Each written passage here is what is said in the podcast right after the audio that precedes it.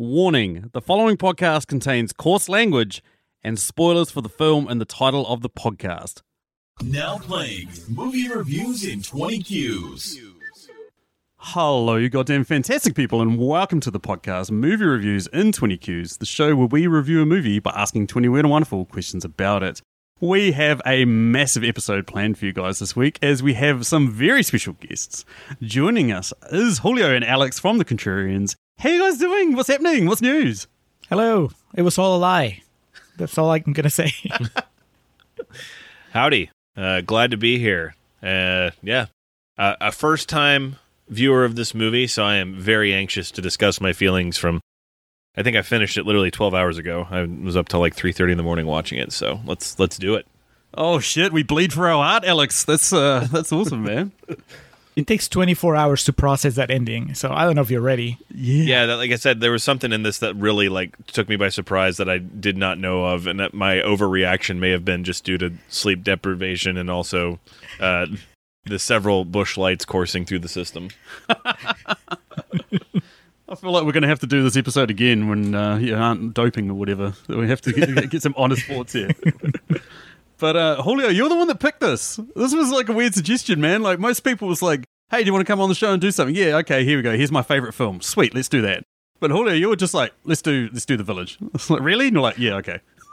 Well, it was it was a pretty self-serving pick in the sense that uh, we were in the middle of doing the our little M Night Shyamalan arc on our show, and uh, the village was not part of it, and we were having so much fun going through movies of M Night Shyamalan's that we hadn't seen in so long, or in some cases for Alex, like he had never seen, and it was just one of those things where like, why not just seize the moment and and before we forget what this feels like, because we ended up that arc kind of kind of high on Shyamalan we we were both pleasantly surprised by our rewatches of uh, Signs and The Sixth Sense, and uh, The Village is one of those movies that kind of is right there in the middle. Mm-hmm. I think where uh, not as far as Rotten Tomatoes, I don't, I don't know what his what its score is, but as far as people people's appreciation, a lot of people are going to tell you that The Village is where it all went wrong, and a lot of people are going to tell you that The Village is great. And uh, I was curious to see where you guys would land and I was curious to see where I would land all these years later because I hadn't seen it since it came out. And so thematically, it just felt like it made sense in my life to do it, and I would just drag both of you into it. Thanks, thanks, Julio. Thanks. but also, he just released, uh, you know, a new movie that I haven't seen. and I probably won't watch for a while. Don't. But It's called Old. I haven't listened to your episode. I know you did one, Yeah. but Yeah, we did. I did an episode where we watched the thing. I also did an episode on Sixth Sense where we watched the thing. So if they want to, if you listeners want to hear my thoughts on that, you can go check that out. If you aren't planning on watching this film, but you want to listen along to our podcast anyway, the basic plot is going to be given to you by whoever's watched it the most recently. And Alex, you've kind of, kind of. kind of told us directly that you're the one that watched it the most recently. I mean, I watched this five, six days ago. So, Alex, why don't you hit us with a brief plot of the film The Village? Uh, I'm just gonna plagiarize my work right here and just go straight from the Google machine because Good. my my That's plot fine. synopsis w- would get me all over the place. Uh, an Amish community lives cut off from the outside world by the woods in which they believe dangerous creatures exist. They have an uneasy truce with the creatures. If they stay out of the woods, they are left unharmed. When one of the young villagers becomes ill, the boy who loves her ignores the elders of the village to make a bid to the next town to fetch medicine. And also, Bryce Dallas Howard is blind. I added that last part. I did Is not it see an that Amish coming. community? well, I mean, I guess we know that it's not, but th- it's. I don't know if you remember the first time you watched it, uh, Sam. But did you think that it was an Amish community, or did you just think that this was happening way back in the day? I, I thought it was happening way back in the day, and then shit started like not making sense to the point that I was like, nah, something's going on. I mean, first of all, it's Shyamalan. Like, he can't help but have a twist in the film. Yeah, it's not Amish either. They're just based on the wardrobe and like the obviously even just things like facial hair on the men and shit like that. So, I, I yeah, I don't. Google, you led us astray here by saying they're Amish style. I would think if M Night was on here with us today, he would say the intention was to make it seem like it was you know like Crucible era times and shit Yep. like that. So Yeah, that pretty much sums it up. Uh, scores of this film 6.5 out of 10 on IMDb, 43% on Rotten Tomatoes, 4 out of 5 on Common Sense Media. I don't know why that is on there. It's normally fucking Metacritic, but anyway. Um, yeah, so that's the that's the scores, and we'll get into ours. But uh, first, a little preamble. If you haven't heard this podcast before, what we do is we review a movie by asking 20 questions about it. We start with 10 that can be applied to any film. We then move through three personal questions before finishing on a listener question or Patreon question, and uh, a certain Patreon question is going to finish this one. But uh, the one we start with is the compliment sandwich, which is one thing good, one thing bad, and one thing good about this film. If we feel positively about it, or if we feel negatively, we give it a shit sandwich, which is one thing bad, one thing good, and one thing bad. Prerequisite being a score over 5,000 out of 10,000 or under 5,000 out of 10,000. And uh, Julio, why don't you lead us off? All right, this is going to be a compliment sandwich. And my first piece of positive bread is the love story. I think that the, the love story between Joaquin Phoenix and Bryce Dallas Howard actually works. And that was a big surprise when I was rewatching it because in my memory, I and even as I started watching, it was like the Joaquin Phoenix character is so closed off. I'm like, there's there's no real chemistry. But then as their interaction developed and it finally built up to that big monologue, his I would say his Oscar clip where he finally expresses his feelings. I'm like, I'm into this. I I I want this to to happen. I want them to succeed, and I'm really bummed that he's gonna get knocked off the movie. You know, in a few more scenes. So uh, easily I think the most romantic thing M Night Shyamalan has written or directed. uh, I mean, I don't think there's much competition, but even Exactly, something yeah. you know, there's there's kind of a love story uh, running in the background of The Sixth Sense, and also kind of a truncated love story in Unbreakable. So I mean, I think that he's dabbled on that angle of storytelling, but this is just off my memory the the, most uh, at the forefront that a romance has been in his movies, and it works really well. Yeah. Uh, the bad is the ending. The contrivance of the ending is just too much. Like, I mean, we've uh, we've discussed, and this is, I mean, I think everybody that's talked about M Night Shyamalan's career and his twists probably has talked about just how the twist might be surprising when they first happen, but then upon reflection, you start poking holes, and this is an example where the holes are just too big, at least for me. I think that the big reveals make sense until you start thinking about them, and just the mental gymnastics uh, of trying to justify what happens at the end when you know what's really happening. Like to me, the idea that William Hurt will send his blind daughter, who's never experienced the outside world, he will send her in this mission that would be a normal mission for somebody who's used to the real world, but it's a suicide mission to a girl that's never experienced the outside world. Like it's Yeah. it's a miracle that she doesn't get run over by a car or that she doesn't you know, she just happens to run into the nicest, most helpful guy. Otherwise, she wouldn't have made it back in time. Like if she had run into the M. Night Shyamalan character instead of the nice ranger, that would be it. She'd be in prison or Yeah, yeah. you know, at least in detention until Joaquin Phoenix died. And then my other good thing, and I don't know if we're gonna have overlap on this, guys, but to me, Bryce Dallas Howard is amazing in this movie, and I, I remember at the time it kind of launched her career. But uh, yeah, rewatching it, I think that she's she's great.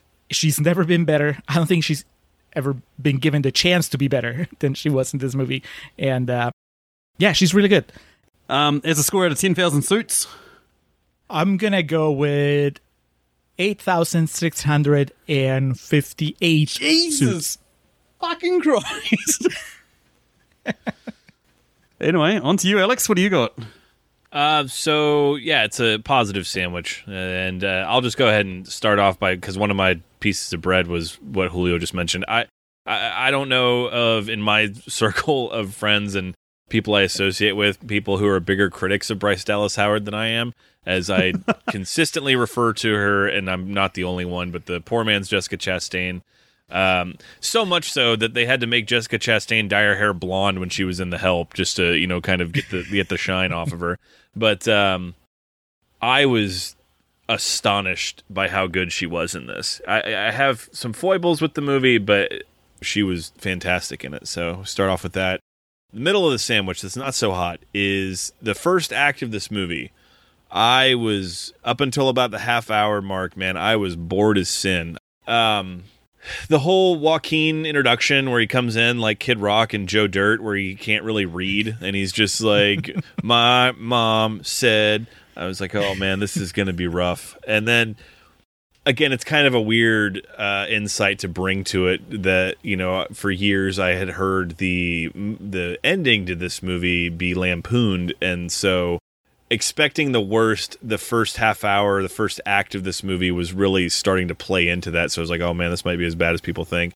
And then um, after the initial kiss between joaquin and bryce dallas howard that whole conversation they have about they love each other that's kind of where the movie took off for me. The other compliment i can give it is that in julio and i's deep dive into the world of m. Night Shyamalan, we found that dialogue his strong suit, it is not. And I thought that with the approach he took to this movie, in crafting the dialogue to be kind of old timey and to more read like a, a, play would, I thought it came across in a weird way more natural than when M Night tries to write natural dialogue. And so, yeah, thought, you got a good point there. Yeah, it's not how people talk. So he's able to do more with it and then of course the fact that he's got a, a great parade of actors to deliver those lines it's just one of those things of uh, you know the proverbial perfect storm. You take someone who has a kind of a weakness and then you kind of give it this crutch and it turns out to work for the better. So i actually thought uh, the dialogue in this was um, better than it was to be expected. Uh, is the score out of 10000 God, my inkling is go six nine six nine, but I'll be a little bit more mature than that. Don't uh, go do it. Do it. uh, let's do seventy one fifty. Nice. Uh, time for me, man.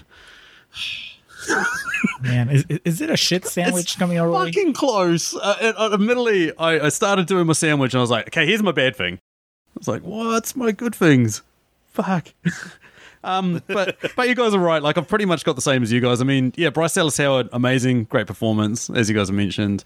Um, the other good thing is like technically it's there. Like you know, he he has an amazing ability to pan, to create tension, to have sort of off center shots, all that sort of shit. Like you can't fault him for just doing this amazing like cinematography. And then I saw it was by Roger Deakins. Roger Deakins, who's like a perennial Oscar favorite for cinematography. Yeah. And I was like, okay, well that makes sense. That makes fucking sense. Uh, the bad thing that I had in the middle as well was that, um, yes, similar to you, Julio, it just, the ending falls over itself way too many times. Like, we get way too much exposition. I'll talk about that later. We also get, like, William Hurt telling her everything that's going on, and then, like, then we see the beast out in the woods, and then we have, oh, you know, the uh, we based it on stories around here. And it's like, oh, here's the twist. They are real. Oh, no, they're not real. You know, and it's just like, it's just falling over itself to get to the ending feel like the other thing we've got to mention is is bloody Adrien Brody's performance of a, a, mentally impaired person. It's like it's so on the nose that hey, we have a village and here's our village idiot. And I was like, really, fucking really. So yeah, that was that was it. So I've snuck in two bad things. I've snuck in two good things. If people, people can make their own sandwich, I'm, I'm basically Subway at this point. You tell me what you want to put on it, and there's your fucking sandwich. And and for that reason, I'm going to give this a score of five thousand four hundred. It's just it's just Damn, passable. Sam. It's just passable, but at the same time, I'm never going to watch this movie again. Fuck no. There's going to be a spicy conversation. It is. It is. Anywho, let's move us over to question number two. First of our Patreon questions comes courtesy of our man Jason. Okay, Nerdrovert. Uh, what's his question there, Julio? Uh, Nerdrovert asks, "At what point during the movie was the best time for a bathroom break?" Uh, I would say, the wedding which I mean, it's entertaining enough, but there's a lot of dancing and there's a lot of just kind of uh, inconsequential interactions. You can walk away when uh, Bryce Dallas Howard is hugging uh, Judy Greer, and her husband is like, "Is she gonna hug me that way? Because I want her to wrinkle my suit and so on." Like, it's you can go to the bathroom. I'm assuming you're just going for a quick visit. You're not gonna, you know, camp in the bathroom for 20 minutes because then you're gonna miss a big deal of movie. But yeah the wedding that's my answer. Well, well, maybe alex wants to do that. Maybe he wants to camp in the bathroom for the first half an hour of this film by the sound of it. Yeah it's um you can take your time getting your refreshments. You know you don't have to necessarily get in there right away. To make sure you got you got your refreshments you've gone to the bathroom your your tank is empty. Uh, otherwise what julio said yeah you can take a quick reprieve but um Uh, you want to make sure you don't really miss much after the first half hour. Yeah, see, I actually went for the ending. I went for the part where William Hurt takes her into the shed and explains everything to her. I think if you didn't know that and you came out and you suddenly had this red creature trying to kill her and you didn't know, you know what I mean? And then it suddenly turned out to be Adrien Brody, you'd be like, whoa, what the fuck is going on? And it would be it'd be more of a show don't tell type situation. I reckon that would actually make the ending a hell of a lot better. Yeah. A hell of a lot more confusing. Oh yeah, absolutely. but fucking who cares? Confuse me. I love Yeah, it. like- okay, I, I thought I thought the spirit of the question was for you to still have an okay experience with the movie, not to completely re-edit the experience. Oh, I love subverting questions on the show, so that's exactly what I'm doing. I was gonna say Sam didn't like the quick uh, detour to the wardrobe closet that that scene was. No, it's way too reminiscent of the number of times I've been dragged in a wardrobe closet and there's some dude with a massive animal suit hanging up there. It's fucking weird. And he tells you, "Don't scream. Yeah. Try not to Yeah, scream." try not Try to your scare. best not to scream. Yeah, touch the nerve. Question three. What is it there, Alex? Um, what completely unimportant life lesson did you learn from this film? I'm going to go that if you're bored in a village, the most awesome game that you can come up with would be giving the mentally challenged guy a stick and letting him whack you with it. They're literally standing around watching it like it's the fucking gladiatorial combat of ancient Rome, where they're just watching this guy, Adrien Brody, with a stick, just whacking people, and they're all laughing and thinking it's a great great time. What the fuck? But then he gets in trouble for it. oh, he does. That's true. He does get in trouble for it. So it's kind of an illegal activity. It's not even. An underground fist, an underground stick slapping ring. We don't have Fight Club. We've got Stick Club. my uh, unimportant life lesson, and it's it's as shallow as superficial as it can get. I realized that I prefer Bryce Dallas Howard's look with this hairstyle. I, I, I, like I said, it's very superficial. I find her really attractive in this movie, and it's not that she's not attractive in other movies, but the such a huge difference because I, I can't think of another movie where she has this hairstyle, which kind of wavy and short. And in all her other movies, she has like long straight hair. And I'm like, she's pretty, but not for me. And here, I'm like, she's pretty, and I'll fight Joaquin Phoenix for her. Whoa! So, Good on you, Julio. so there's that. Uh, for me, it's that if you have a safe containing extreme secrets or documents that could completely collapse the, a society that you've created, don't leave that safe out where everyone in your house can see it and wonder what's in it. I think that's a pretty simple message because that Joaquin's just like, "What's in your box of secrets?" Sigourney Weaver, "Oh, that nothing. She didn't even put a fucking quilt over it. It was just there." She makes it worse. Yeah, she makes it worse. She Just makes go- it fucking yeah. worse. Like at least the other couple had hidden one under the floorboards, you know, or hidden the suit under the floorboards. Like at least they knew you hide it out of sight. You don't fucking hide in plain sight. Fucking bullshit.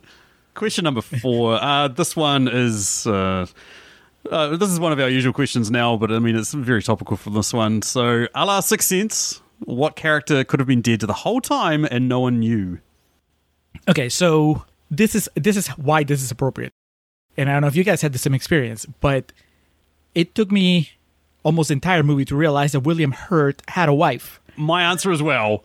My answer as well. But you Yeah. go on, yeah.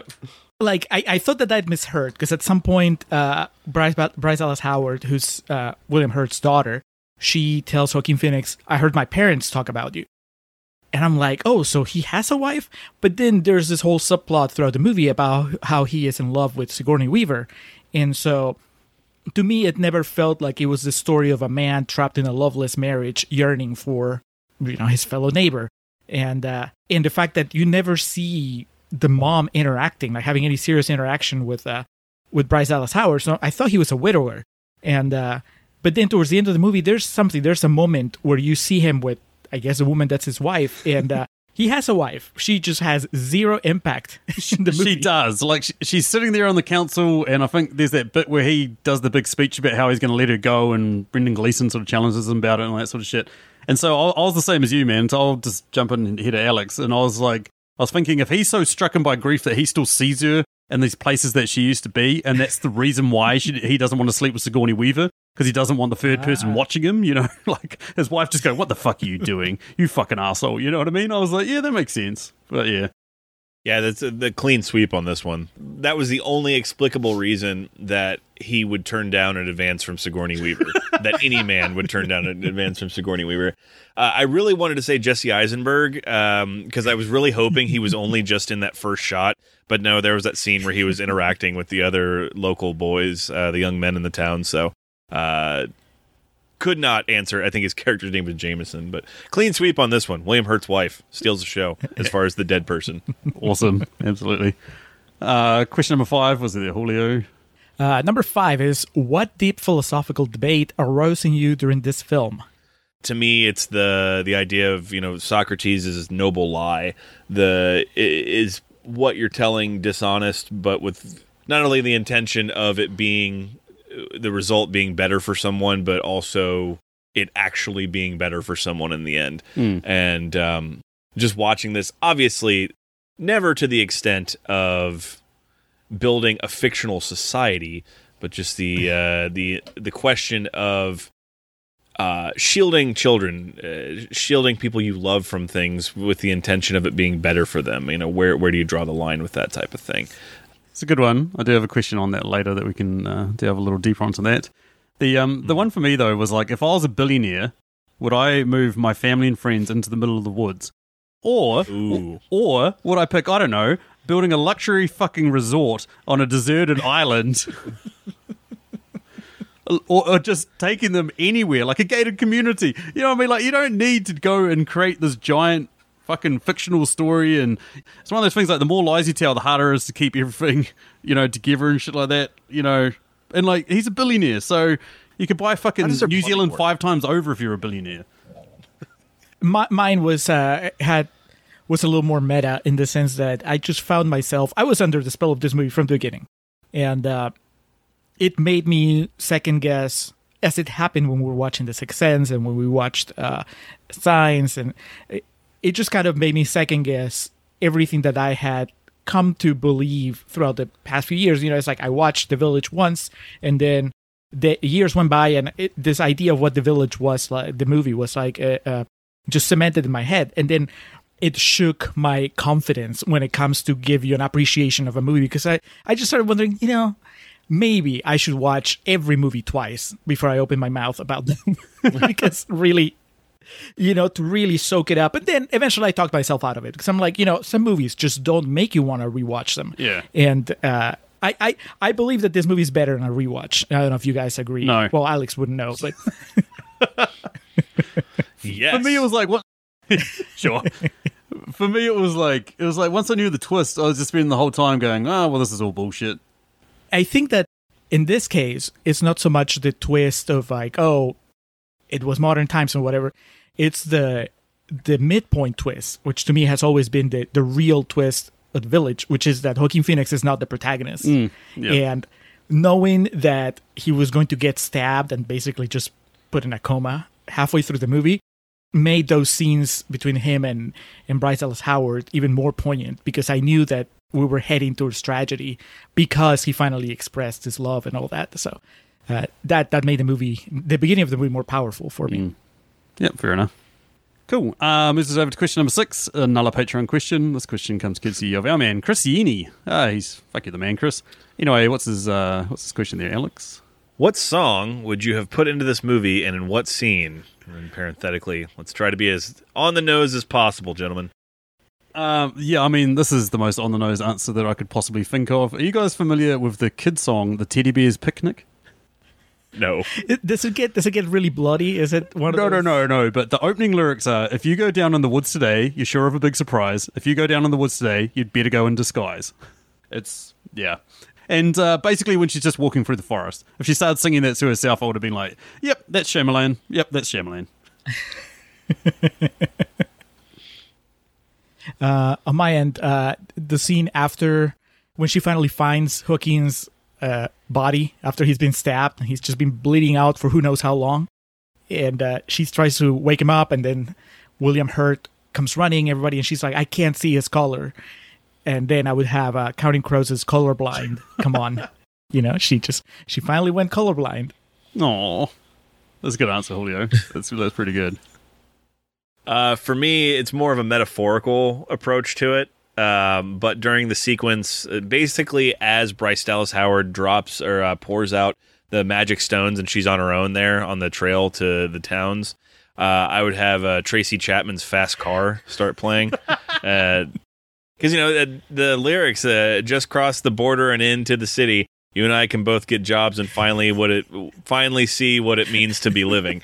So you know it's again it's a bit more metaphorical because clearly she's not driving a car. But I man, I'm just thinking about it now. You could even piece together the trailer from that and just you know chef's kiss. That's awesome, Alex. That totally works. Uh, moves us over to question number seven. What was the most preposterously insane part of this film? Uh, so to me, and I, I, I kind of mentioned it earlier, but the idea that William Hurt would send Bryce Dallas Howard into this suicide mission, it's crazy. I, I don't understand what the logic was. Like he he acts like he's not sending her out to die. He and I agree that she's proven to be very capable. And out of everybody in that village, she's probably the best choice. Uh, you know, it would have been between her and Joaquin Phoenix, I think, as far as the most resourceful people to go out and experience the the the unknown but he doesn't give her anything. Like even uh, Alex earlier, you mentioned that he gives her the truth. He gives her the partial truth. He tells her that they're behind the monsters, but he doesn't tell her that there's like a whole world of technology and cars and everything yeah. waiting for her out there. So it seems mean to begin with, but especially when it comes from his Yeah. her father, it just how does he justify that to himself? And the, I don't care that he took an oath. I don't care that if Yeah, you're breaking yeah. it anyway, just go all in. Exactly, like they're breaking it, and they didn't. He didn't even tell um, what's his name, Michael Pitt. You know, the other guy that like hung around with her like half the journey or whatever, and then was just like, "Oh, I'm gonna go now as well." You know, like at least tell that guy as well. Like, Right. Um, I'll, I'll talk about it in a second. Uh, what, what was yours, Alex? to me the part that and this is from like a guttural genuine level so i was already kind of like whoa when adrien brody stabbed joaquin phoenix because i obviously i didn't know that was coming that that was not part of the twist that i knew and so i was like oh shit and then joaquin takes this hell of a bump that i rewound three times to watch because i just wanted to verify it was him doing it his head like bounces off the floor and shit. Uh, but anyway, that's not the part. The part is Adrien Brody goes to leave and then he comes back in and then like tomahawk style comes over the top with the knife into Joaquin Phoenix. And I like audibly yelled at the TV. I was like, whoa! Because he, you know, it's extremely violent for a PG 13 rated movie. Like, even if you know the twist going into it, like I did, you're not conditioned to see that. That's an act of intense, brutal violence with the intensive intent of like homicide. And so that, like, to me, I was just my mind was blown at that point in time. I agree. Like we've gone from crime of passion of like stabbing him and then running away to just fucking straight desecrating the corpse. It was like, Yes, yes. And he's like, he's kind of laughing while he's doing. It's just so disturbing. I think you know, at the risk of, you know, kind of jeopardizing what we talked about with his character and his portrayal earlier. That's the part that it, it all comes together because he's just in this deranged mode of you know kill, and so yeah, that that to me, I was not ready. I was not for that. Yep, fair enough. The the one for me sort of followed on from basically what Julio was saying that these village ranger stations have every single fucking piece of medicine that you could imagine. From fucking where to go, but then that she she could make it all the way there and make it all the way back. Like they see, it's a like a half day journey. Like honestly, like fuck, if this film had just ended on a on a title card of three months later, and there's her corpse just like in the fucking middle of nowhere, being pestered by animals, I would have been like, yeah, that makes sense. Like she's incredibly handy capable. Don't get me wrong, very capable. But like he's basically said to her, "Hey, follow the stream and then follow this road, and you'll be sweet." You know, it's like, how do I come back from that? Fuck. Uh, moves us over to question number eight. Uh, also, a Patreon question comes courtesy of our man Dan Brennick of Netflix and Swill, an awesome podcast that covers everything Netflix related. Uh, what's this question there, Julio? Question is, what character is the true MVP of this film? I'm not going to repeat myself too many times, but it's definitely Bryce Dallas Howard uh, for like the reasons I've already laid out, and um, she is definitely the glue that holds the movie together, and her performance is the best thing I've ever seen come from her. So, BDH all the way. Fair enough. Uh, you've stolen my thunder a little bit, Alex. I was going to say it's a toss up between Joaquin Phoenix saying no to Judy Greer throwing herself at him, or William Hurt turning down Sigourney Weaver. Holy shit, that takes some, I was going to say balls of steel, but probably non existent balls to turn down Sigourney Weaver. Fucking Jesus. See, I, I went away from from the obvious picks because I figure I'm I'm already I'm talking about Bryce Dallas Howard so much in this episode. I'm gonna I'm gonna throw some love to uh, a minor character, and I went with Brendan Gleeson. yes. who uh, he's very low key, doesn't really get many moments, but at that that climatic meeting between the elders where William Hurt is saying like, "Listen, I sent her, and these are my reasons," and then everybody around him is just shaking their heads, and then Brendan Gleeson very calmly goes, you know, he has a little speech that basically amounts to saying. Fuck it, we had a good run. Whatever happens, happens. Yeah. The fact that he just would just resign himself to, yeah, it was fun while it lasted. It's just, yeah let her let her if she has the power to bring down this this big lie we've concocted so be it so be it. Yeah. Absolutely. to quote uh, a recent movie uh, alex and i did que sera sera that should have been that should have been my pick for a on the nose song Yes. Oh, that would have been perfect. Anywho, question number nine. What is it, Alex? Question number nine is What character just clearly needs to get laid? I tried to stray away from the obvious answer because there's a very obvious answer. We probably all have it. yep Uh, Thank you. yep. Uh, the the other one I went for was the guy I mentioned was Michael Pitt's character, the dude that's spending his nights sitting up in a fucking guard tower watching out for red creatures and like that's that's his entire existence and then helping her out. I don't know. I feel sorry for him. Maybe he's getting laid by himself, but he, he needs to get properly laid. I think. His name is Finton. Yeah, it's going to be a hard time getting laid with that. I don't anyone yelling that name out at the height of passion. uh, I, I realize there's two obvious choices maybe three but uh, I, I just went with the first one came to mind which is william hurt who's pining for another woman he's married obviously not happily but not so unhappily that he would just have a clean break and go off with sigourney weaver who clearly is is okay with the idea of hooking up with him Yeah. so, uh, yeah, William Hurt. I think that maybe this movie would go in a completely different direction if he was not so preoccupied with uh, desiring Sigourney Weaver, because then maybe we'd have a clearer head and he'd be able to fully commit to the cause. But in this case, because he has the hots for Sigourney Weaver and Sigourney Weaver's son's life is in the balance, uh, you know, I think that that tips the scales in the end. I mean, clearly it does because there's a, a whole scene devoted to to that rationalization. So I'm going with William Hurt. Fair enough. And I'm going on the other side of that equation with Alice, uh, Sigourney Weaver, because they have founded this village just based on uh, pure morals and principles. and she is yet still so horny that she attempts to move in on a married dude. She tries to kiss him, and he has to turn away from her. She needs it. Alice needs it, and she needs it now. Mommy's making a salad, and she needs it. The- absolutely. And the craziest part is like like they've got nothing to do. She would be best friends with his wife. You know what I mean? Like she would be. Oh, yeah. She would know everything about his wife. They've been through so much together, and she's still like, "Oh no, I fucking need to get smashed." God damn it! Uh, did either of you consider Judy Greer at some Absolutely. point? She was Okay. she was too obvious. Yeah. Yeah. I mean, I guess that during the second half of the movie, after she got married, she's probably, hopefully, getting laid. yeah, That was that was the only thing that tipped it in the favor was the fact that we saw her at her wedding and how happy she was. I was like, "Yep, she's she's uh, consummated her marriage the night before yeah, for an old timey village, an old timey village that uh, presumably has no sor- form of contraception. They only have like six kids there running around. Just like, hey, what's up? I think Joaquin Phoenix is the contraception. Anywho, uh, moves us down to the final question that can be applied to any film. This question comes courtesy of our man Nick Haskins of Nikolai's Kitchen, formerly of Epic Film Guys as well. Uh, go check him out. He's got an awesome cooking podcast. Stacey's going to be on soon. I say that every episode. One day it might actually happen. um. Uh, anyway, his question is: What type of meal is this film? Pretty proud of this answer. This movie is your last visit to a beloved restaurant before it closes.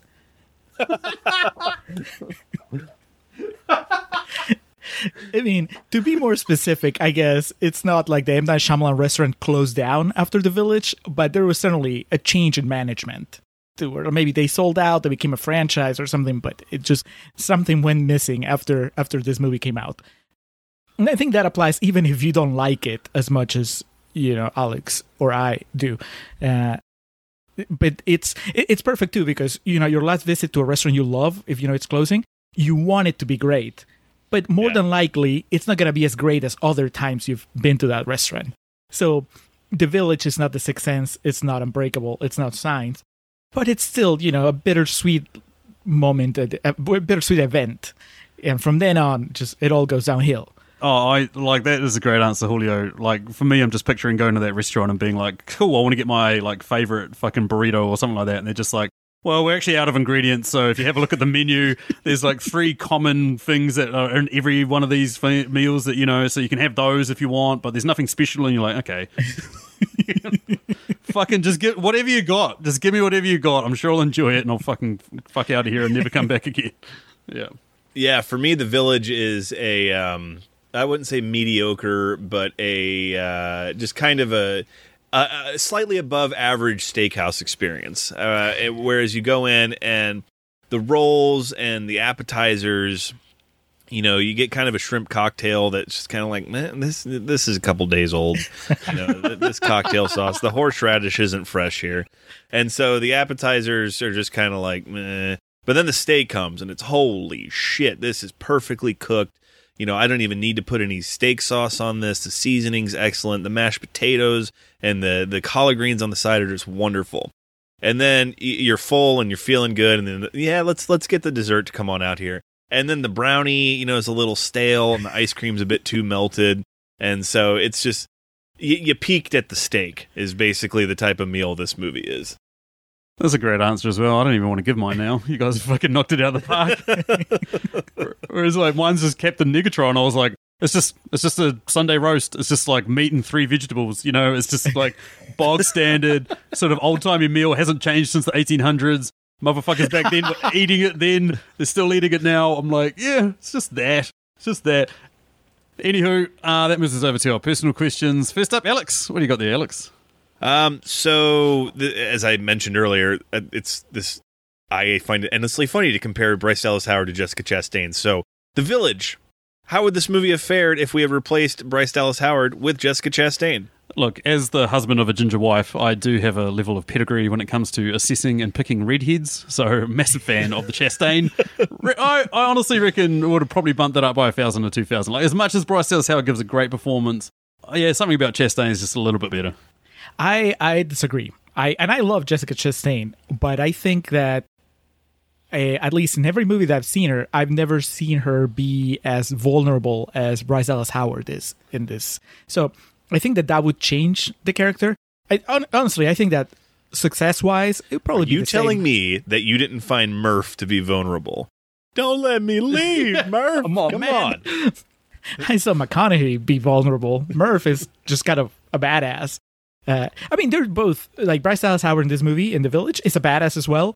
But I think that so much of what she does is uh, has this veil of innocence because she doesn't really know the world the way that we do, and and she's doing so much also with the under the influence of her love for Joaquin Phoenix and so on. And when I think of uh, Jessica Chastain, I just think of somebody that's more more seasoned, you know, more experienced in the ways of the world and.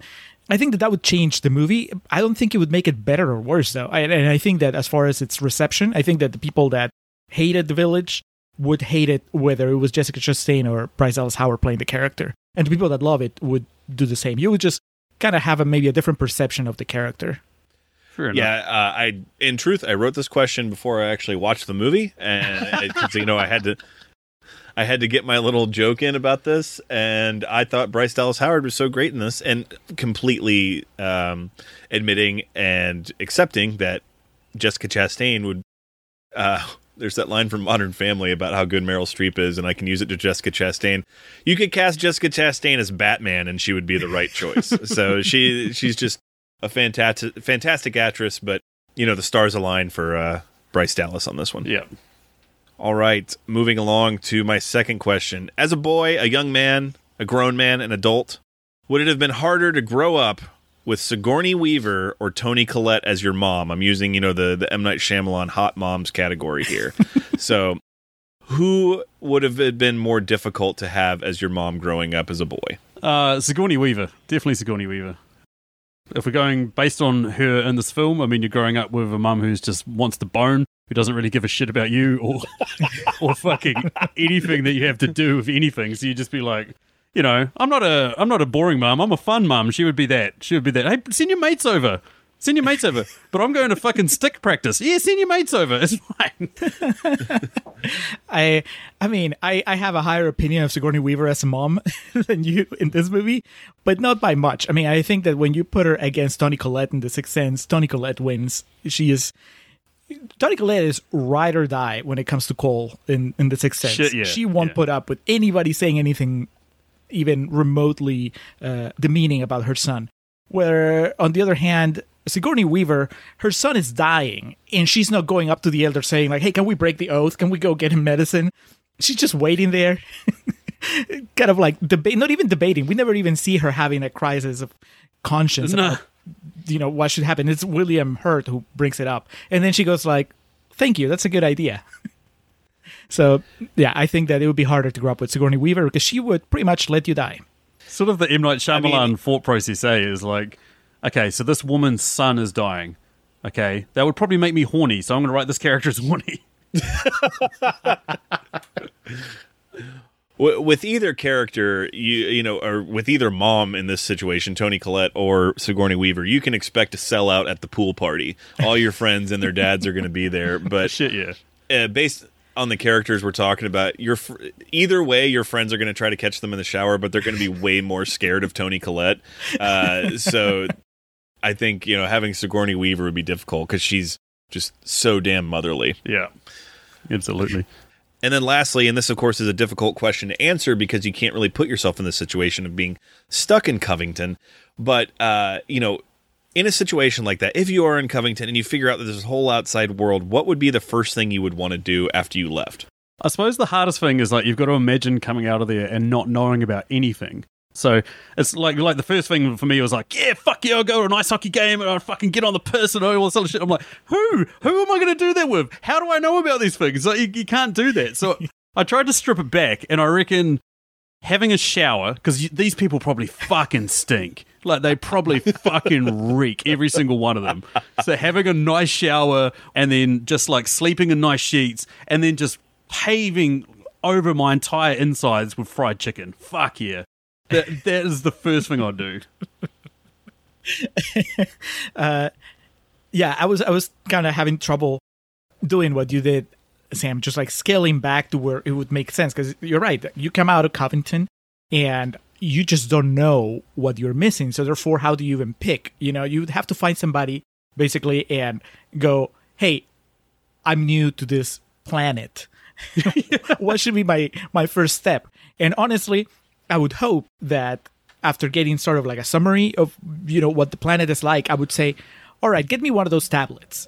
Because I think that a tablet, whether it's an iPad or a, a Kindle Fire or whatever, gives you access to basically the rest of the world in a safe way to where you can experience everything remotely and then make your decisions about what you want to go and experience in person. So, you know, I can you can check out video games, you can check out movies, you can check out porn, you can do your research on Wikipedia, That was on my list. spend a couple of weeks with your with your tablet, and then you can just go out and, and kind of try some stuff out. I'm just imagining a young, fresh faced Julio just walking up to some guy on the street and be like, Hello, I'm new to society. I don't know anything. What's going on? And just half an hour later, Julio is just standing on the corner saying, Hey, apparently, if you give me $100, you can sleep with me. That sounds fun. You know? just Julio pumped out within an hour of being introduced to society. And happy about it. It absolutely, yeah, it's stoked. It's stoked. Don't know what money is. You don't need to give me that. Uh, and similar to both y'all, yeah, just trying to try to put myself in the mindset of what I would have to work with at that point in time. And uh, Sam hit my nail on the head. Uh, That sounded awful. Uh, Sam got Sam got to the point I was going to get to of something you know is food. And the first thing you're going to try to do is like, okay, well, what kind of food do y'all have? What, what kind of food can I get here? And so that would be what I would do first. It, it helps that I'm a fat guy talking about that. It makes the point better, but it's um I can only imagine what the fuck Bryce Dallas Howard had eaten up until that point in her life is just all boiled shit. Yeah. It's just boiled potatoes and boiled meat and you know maybe some greens mixed in, but um, food and then uh, clothing probably would be my next indulgence because obviously she can't see, but one of these people is going to be, and they're going to be like, "What is that that bomber jacket you have on here, Kevin? Let me get one of those. That looks comfy."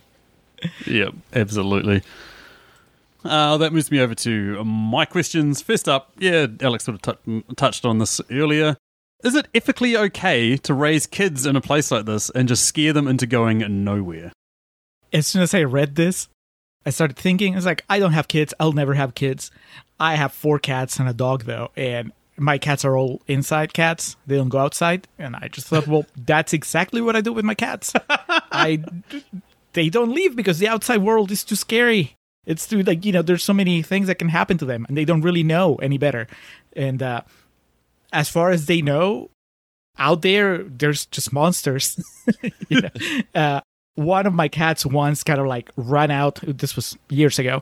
Ran out the front door, and it happened at the same time as a train was passing by. We have a train that Oh. I know, and the the sound of the train freaked him out, and he ran back in. So he's safe. He just had the the Bryce Dallas Howard experience, where he's like he went out there and had a big scare, and now he's he's happy living in the village again. Uh, but if we're talking about human kids, uh, yeah, it's probably not cool. you should probably raise them properly because you're not. You know, William Hurt says him uh, says it at some point, and he's like, "We're not gonna live forever, and are you really gonna trust them to perpetuate this onto their kids?" You know, I, I- I think that it's not a uh, what do you call it a self-sustaining system.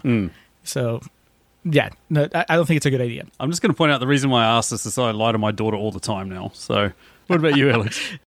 Uh, the world sucks, dude. Yeah. Like, you know, I I, I don't want to get too deep into this because I don't know if the village warrants a discussion of this philosophical level, but it's, uh, I don't have kids, and I've thought about that, and especially here in America, l- listening just briefly, trying to get too, too deep into it, but uh, a podcast between two gentlemen that uh, have had kids in the past few years that are old enough and like cognizant, and with this year being the 20th anniversary of September 11th, their kids coming home and asking them, "Hey, what's 9/11?" and just thinking about being in that situation and what you would want to explain to them.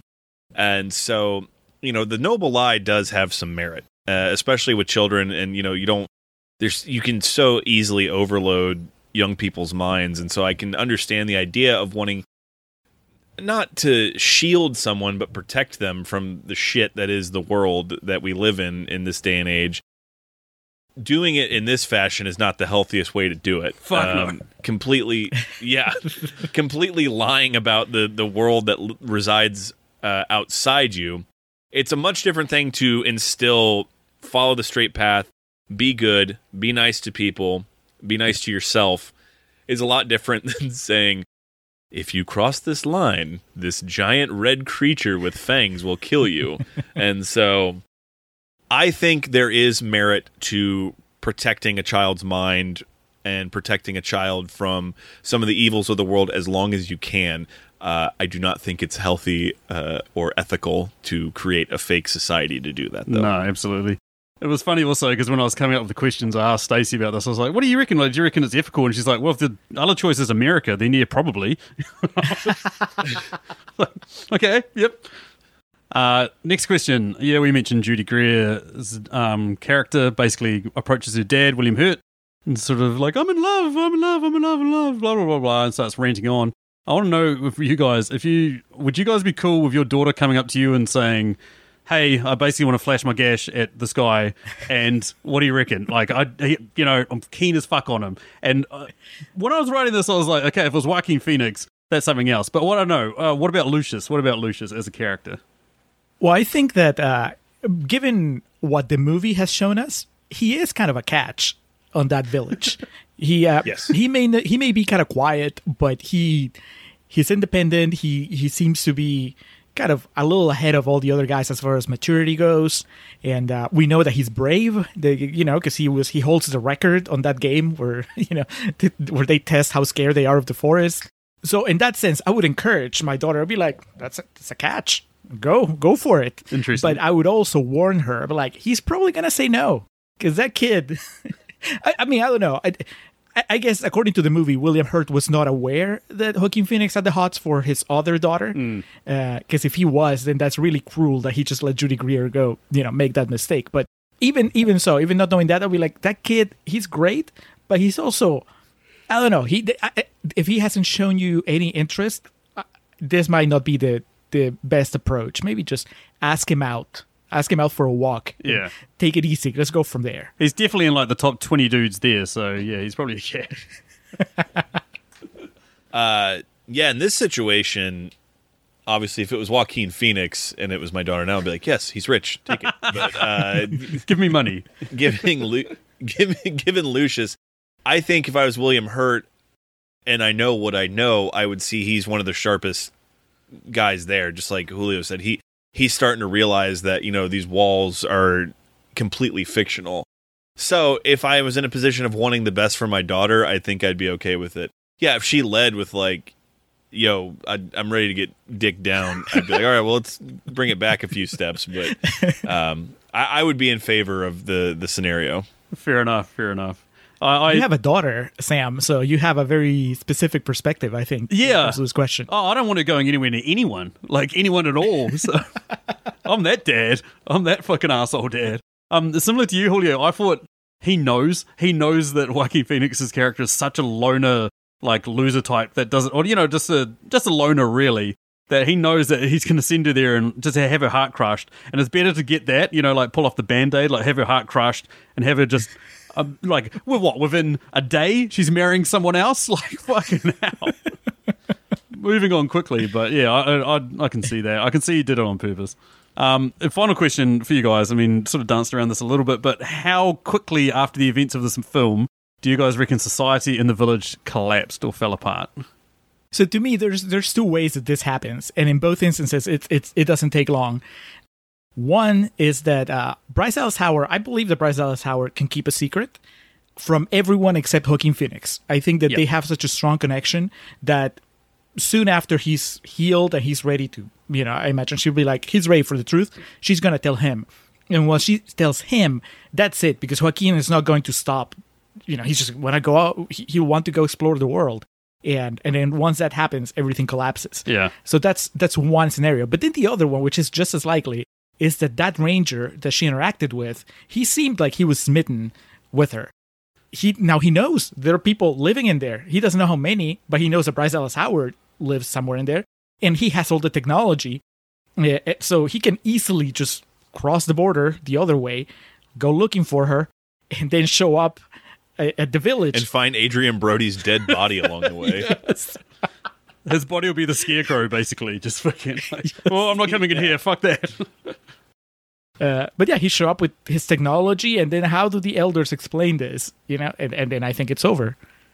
yep. yeah, I mean, as soon as Bryce Dallas Howard got back, and you know, she probably started telling people that there was this strange, you know, banshee on the moors type thing, and they're like, hmm, that sounds interesting.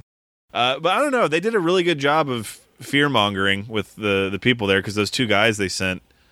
I think that their village is so entrenched in their thoughts that they, they wouldn't even believe the truth. Ooh. You know, I think Bryce Dallas Howard's just one of the smart ones, and the other ones just might be, oh, I don't need to wear a mask. I'll be fine. oh, that vaccine is the, the devil's serum. I don't need that. And so uh, I think it's I think it's a 50-50 chance that it either stays the same or within a week is, you know, rated.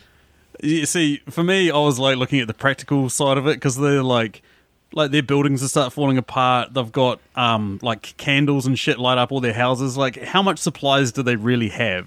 You know, like they're gonna have to get to a point where somebody's going in and out and bringing supplies back. And as well, like the breeding stock, you know, of this population, like how quickly are they going to be inbred? Yeah, no shit. You know, Well, even like the the meat supply. I, I mean, I understand there's an expression like you know, fucking like rabbits for a reason, but at the same time, you, how how many pigs are there? They sacrifice whole pigs at a time. Yeah. I, I don't understand what the how the the ration out the rations work. There. exactly, absolutely. Uh, Julio, over to you. Uh, so my first question is: uh, first we had Kate Hudson in Almost Famous, then we had Bryce Dallas Howard in The Village. How would you complete the trilogy of actresses turning a fantastic performance early in their careers, then being underutilized in Hollywood? So, and this is completely genuine, uh, as I've stated many, many times. Uh, the difference with this answer is it's almost entirely her fault, not Hollywood. And that is Katherine Heigl after her performance in Knocked Up. Yeah. I thought Katherine Heigl was just fantastic in that movie. And in a situation where she was set up to be overshadowed because that entire movie, more so than almost anything Judd Apatow ever made, was the Apatow crew. She was the one outlier in that, and then she was like the best performance in it. Um, so that's one that always comes to mind. But like I said, she's supposed to be just an insufferable twat. So I, I, I think that's pretty much on her uh, as much as anybody else. But it's she is definitely one that comes to mind when you bring up that Kate Hudson and Almost Famous, and now the Bryce Dallas Howard and the Village uh, aspect of man, they were great in this and never really rose to that level again. Uh, I'll give the I'll give the least like known, and then I'll give the more well known ones. So yeah, less well known one was Anna Paquin was amazing in a New Zealand film called The Piano. But I think the the more famous one is Lindsay Lohan in Mean Girls, and then after that, just where's your career, Lindsay? You know, like fucking hell, great in Mean I Girls. think- absolutely shit up. yeah, I mean Anna. Paquin. Anna Paquin's still like you know she she has a career. You know Lindsay Lohan kind of you know doesn't anymore. Um, But Lindsay Lohan is a fantastic call because she was poised to be a leading lady in Hollywood Yeah. after Mean Girls. Maybe not necessarily in like the Meryl Streep sense, but definitely like the next big rom com star. Uh, and that obviously did not pan out. all right, well number two, uh, where would you rank M Night's cameo among all the M Night cameos, and why? Um, so we did the Signs episode recently, Julio, you and myself on the Contrarians, and we talked about that is his best cameo. Uh, he's that that is it. It's the best use he's ever had of himself in one of his movies. Here, it's even like heavier handed than um, uh, Sixth Sense, where he's like the the pushy doctor. But this one is. If I thought he had a bigger sense or a better sense, excuse me, of humor about himself, I would applaud it because he has that line of just insane dialogue where he says, "Yeah, and you know, a few years ago they paid us to stop routing flights over this area just so they could like check off that immediate criticism or immediate uh, plot hole."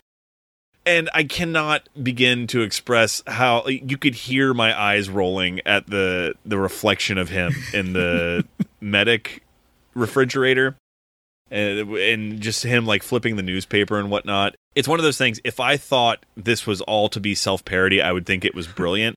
Uh, Yep. But I'm 99% positive that it's not. And so for that, I got to say this is in the lower tier. He needs to stick to what he did in Signs and just kind of be the the almost the bad guy that brings the good news. I, I just wholeheartedly agree. It's just like it was like he got to the end of the film and he was like, "Okay, what are some plot holes going to be in this? Cool, I'll put myself in there. I'll explain everything so people can't call me out on my shit." And then, like, people really want to see me in my films. People go crazy for this. So what I'll do is I'll just have a, you know, the window in the fucking case just slyly come out, and then it reveals me, and then people will be like, "Oh my god, what a twist!" You know, like fucking terrible. And uh, like, Julio, my answer when I wrote this down, I was just like, this is like asking me what my favorite smelling dump I've ever taken is out of all the dumps I've ever taken in my entire life.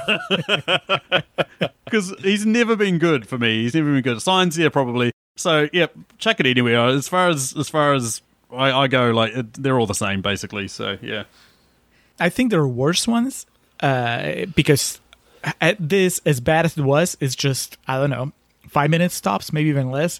And whereas like Lady in the Water, Oh, he, yeah. he plays a character. So and, and, you know maybe that one doesn't qualify as a Shyamalan cameo. That's a Shyamalan part.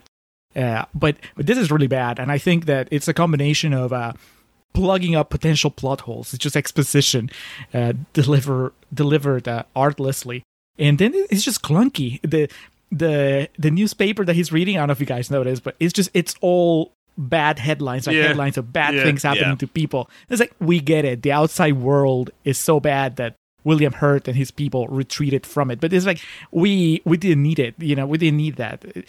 It's just bad on every level. So it's definitely among the worst. Low tier Shyamalan cameos, which is most of them. Like, like similar to you, Alex, cringed my fucking face off to the point that Stacey was like, "Are you having a stroke?" And I was like, "I fucking think I am."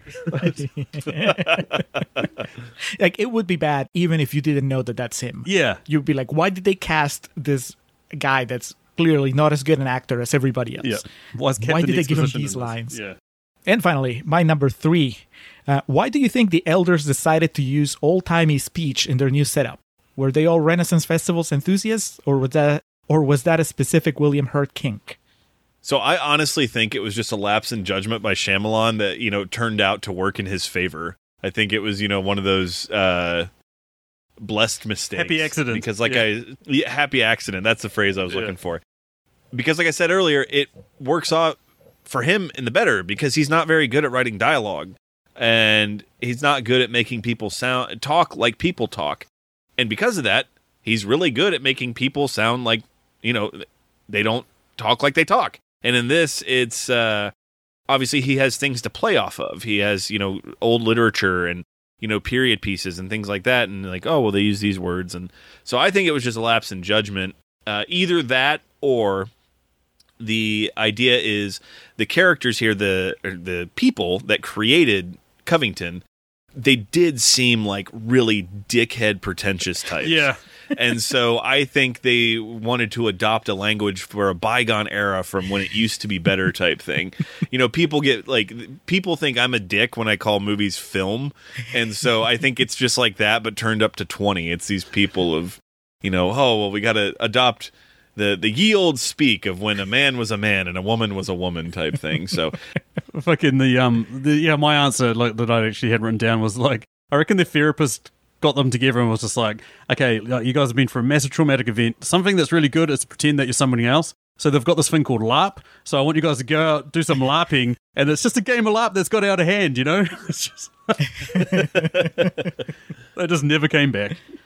Yeah. Anywho, that moves us down to our final question. Also a Patreon question, but we'll give reasons for that after we answer this question. And the question is, uh, what is your most controversial opinion about this film? Julio, where do you go? Where do you go? See what you got. All right, so this is probably not going to come as a surprise as a surprise after you know 19 questions of me being mostly positive about this movie, other than when we talk about the ending. So I'm going to say that now my opinion is cemented. Uh, whereas before I would have told you, hey, I like The Village, but I understand people that don't. I mean, I still understand people that don't, but where I stand is that to me, The Village is head and shoulders over everything that's come later. And I know a lot of people hail uh, Split as kind of a return to form and a really good movie. I I'm not there. I think Split is better than some of the movies surrounding it, but it doesn't touch what Shyamalan was doing in his first four movies, and that includes The Village. I don't think The Village is as good as the previous three, but it's definitely better, much better than everything he's done since. Split was like um, if somebody hits you in the face of a brick repetitively and then they smack you in the face of a feather. That's kind of you're kind of like that wasn't so bad, you know. Hey, we're improving. It, it's getting better. So yeah, I think Split was a great James McAvoy performance. Whether it was a good film Yes. or not, nah, yeah. So my controversial opinion about this movie, and this is going off of the past, you know, 17 years of people shitting on it, is that it's good. That's my controversial opinion. Fair enough. The first half hour, like I said, is not what I would necessarily call an artistic success, but man, when it finds its stride, it strides, and uh, it's not the Sixth Sense, it's not Signs, but it's good. Uh, the one for me, Joaquin Phoenix should have died. That would have been a way better ending. we should have seen her come back with the medicine and just discover her entire life has been a lie, and the person that she was doing this for is dead. You know, that would have been that would have been insane. I still don't believe he lived, to be honest. You know, like like we mentioned, Brody goes to town on him. Brody goes to fucking town on him. Yeah. And what is antibiotics going to do? You know, we don't have a surgeon there repairing his insides. We're just like, here, take some fucking magical antibiotics and you'll be sweet. You know, I yeah. I don't think Shyamalan as a filmmaker. This is not like a criticism. It's just like I guess an observation of him as a filmmaker. I don't think he has it in him to be that nihilistic with an ending. you know what I mean? Like yeah, he, yeah. because it, if you kill Joaquin Phoenix, it's almost like what was the point of all this? I don't even know what the movie would be saying if you kill Joaquin Phoenix at the end. It would it would fuck you up. It would definitely leave you thinking about that rather than all the contrivances of the ending. But I I don't see Shyamalan do that. It could have been a way better film in that he could have self parodied himself by putting him in there for the exposition, but he would have also been sort of like thumbing his nose at pretentious people that are like, oh, you know, society would be way better if we didn't have X, Y, and Z. He could have been like, nah, look, bad shit fucking happens to you no matter where you go, so fucking get over it. Yeah. pretentious wankers. Yeah. Anyway, that takes us down to the end. And the reason why we finished on this one is because this is a question of our man here, of Julio, of the Contrarians. Uh, so I'll let you guys do a little bit of a spiel about your guys' amazing podcast. And uh, yeah, then we'll wrap it up. Take it away, Alex. Julio and myself comprise the Contrarians. We rage against the Rotten Tomatoes machine, as we say. Uh, our podcast, we find movies on Rotten Tomatoes that are highly rated, you know, those certified fresh gimmicks, and then uh, make a case for uh, maybe why they're a bit overrated or things that critics overlooked. And then uh, conversely, we'll find those rotten, those green splotches, that delicious IP that they have on Rotten Tomatoes, and uh, make a case for, you know, the, the film's positive merit. And that always comprises the first portion of our podcast. Uh, we call it Contrarian's Corner, our battle cry and our never ending quest to show that you can be as over the moon about something as you want to be, or you can bury something regardless of how good it is. We had to, Julio and I had to find ways to talk shit about the master this week, which was a very daunting task. Um, but we always take it to the second half called Real Talk, uh, aptly titled Real Talk, as Julio says. And that's where we discuss how we really feel about these movies, do a bit of research into them, uh, find reviews, be it you know contemporary or uh, recent, and yeah, we just deep dive these films. Julio, where can they find us? You know, podcatchers. That's that's a, a coverall. If you wherever you're listening to movie reviews and 20 Qs, you can probably find us. Just look up the Contrarians. If you like to check out our website, we're on uh, wearethecontrarians.com, and you can you know we're on Instagram, we're on Twitter at Contrarian Prime. Uh, Facebook also at Contrarian Prime. Facebook.com, Facebook.com slash Contrarian Prime. We're, we're pretty much everywhere you find Sam and his and his team. That's also where you can find us. And honestly, if you liked talking to or hearing us talk about uh, uh, this movie, really we we went deep on four Shyamalan movies, and uh, yeah. we had a blast. Like I referenced at the beginning, uh, we talked about Signs, uh, The Sixth Sense, After Earth, and uh, Last Airbender. Oh. Um, you probably, as you hear us go down those lists, you know which were rotten and which were fresh, and it was it was a good time. It's it, it definitely gave us a a better understanding of him as a filmmaker, and so thank you, Sam, for giving us this opportunity to just add one more to, to, that. Give us a chance to have an epilogue to our Shamal anthology, so to speak. Yeah, fair enough. Um, yeah, listen to those episodes. Fucking awesome. Um, yeah, uh, if people want to hear me on your guys' show, we did an awesome episode on Howard the Duck. That was that was an experience. Yes, that was an experience. Anyway, yeah, that uh, takes us down to the end. If you want to get in contact with us, you can find us on email at mritqs at gmail.com. Alternatively, just uh, find us on Facebook and Instagram at Movie Reviews and 20Qs.